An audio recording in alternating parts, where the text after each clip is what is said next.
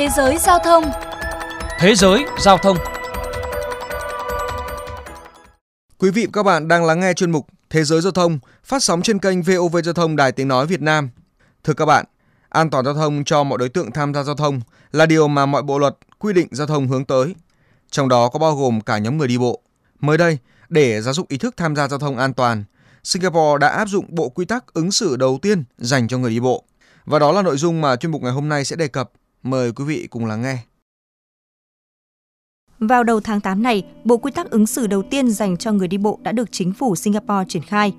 Theo đó, bộ quy tắc ứng xử khuyến cáo người đi bộ tuân thủ một số biện pháp nhằm đảm bảo an toàn khi tham gia giao thông như hạn chế đi vào đường hỗn hợp, chỉ nên đi trên phần đường dành cho người đi bộ, cụ thể là sát theo phía bên trái, đồng thời hạn chế sử dụng điện thoại khi đi bộ. Bộ quy tắc ứng xử mới này là một phần của một loạt các biện pháp được đề xuất bởi Ban Cố vấn Vận động Tích cực Singapore từ cuối năm ngoái. Trước đây, Bộ Quy tắc ứng xử chỉ tập trung vào việc quản lý những người sử dụng phương tiện hỗ trợ di chuyển như người đi xe đạp hay người sử dụng xe scooter. Sau khi được ban hành, Bộ Quy tắc ứng xử cho người đi bộ đã nhận được phản ứng tích cực từ người dân Singapore. Một vài người dân chia sẻ. Bớt đi một chút thời gian nhìn vào điện thoại, à, đặc biệt là khi qua đường, là điều nên làm để đảm bảo an toàn cho bản thân. Trước tôi vẫn hay sử dụng điện thoại khi đi bộ ngoài đường, nhưng giờ đã có bộ quy tắc ứng xử nên tôi sẽ bớt làm như vậy.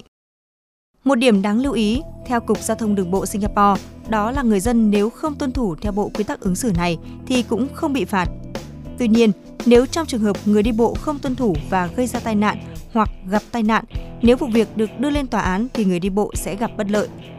Lý giải về điều này trong bài phỏng vấn với đài CNA, nhà báo Tô Tinh Wei cho biết. Theo tôi, điều mà cơ quan chức năng đang hướng tới ở đây đó là khuyến khích thay đổi ý thức của người dân dần dần qua thời gian, thay vì việc ban hành luật và bắt người dân phải tuân thủ ngay lập tức. Chuyên gia cơ sở hạ tầng giao thông của Đại học Quốc gia Singapore, ông Raymond Ong cho rằng bộ quy tắc ứng xử mới dành cho người đi bộ không chỉ đảm bảo an toàn giao thông cho người đi bộ mà còn tránh gây thiệt hại về cơ sở hạ tầng giao thông trên đường phố. Ông nhấn mạnh, chúng ta không có nhiều không gian vật lý để tách biệt giữa các lối đi. Vì vậy, khi áp dụng bộ quy tắc ứng xử sẽ có khả năng tập trung vào việc định hình hành vi và cố gắng làm cho môi trường thuận lợi hơn cho người đi bộ và người đi xe đạp. Ông Raymond cho biết thêm, một nghiên cứu đã chỉ ra rằng không chỉ ô tô hay xe máy, ngay cả những người đi bộ mà bị mất tập trung thì nguy cơ tai nạn cũng vẫn có tỷ lệ cao như nhau. Do đó, để đảm bảo an toàn cho bản thân cũng như người khác, thì việc tập trung khi di chuyển trên đường cũng là một điều nên thực hiện, góp phần thúc đẩy xây dựng một môi trường giao thông tốt hơn. Tuy nhiên, không phải ai cũng đồng ý với bộ ứng xử mới. Ông Francis Chu, cựu thành viên của Ban Cố vấn Vận động Tích cực, đồng thời là đồng sáng lập của một nhóm người yêu xe đạp tại Singapore cho biết, việc khuyến khích người đi bộ chỉ đi về phía bên trái có thể gây ra tác dụng ngược. Ông Chu lấy ví dụ về việc nếu có va chạm xảy ra giữa người đi bộ với người đi xe đạp hay xe scooter, người đi xe có thể viện cớ đổ lỗi cho việc người đi bộ có đi về phía phần đường bên trái hay không. Chia sẻ quan điểm, ông Chu cho rằng cơ quan chức năng nên tập trung nhiều hơn vào việc giáo dục ý thức của nhóm người điều khiển phương tiện, đặc biệt là nhóm người trẻ tuổi về việc tuân thủ các quy định an toàn giao thông để giảm bớt tỷ lệ tai nạn.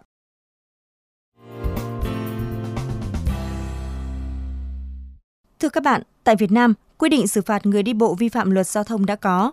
Chúng ta cũng chứng kiến không ít vụ tai nạn giao thông liên quan đến người đi bộ, nhưng hiện nhiều người vẫn vi phạm, không quan tâm quy tắc, quy định về an toàn.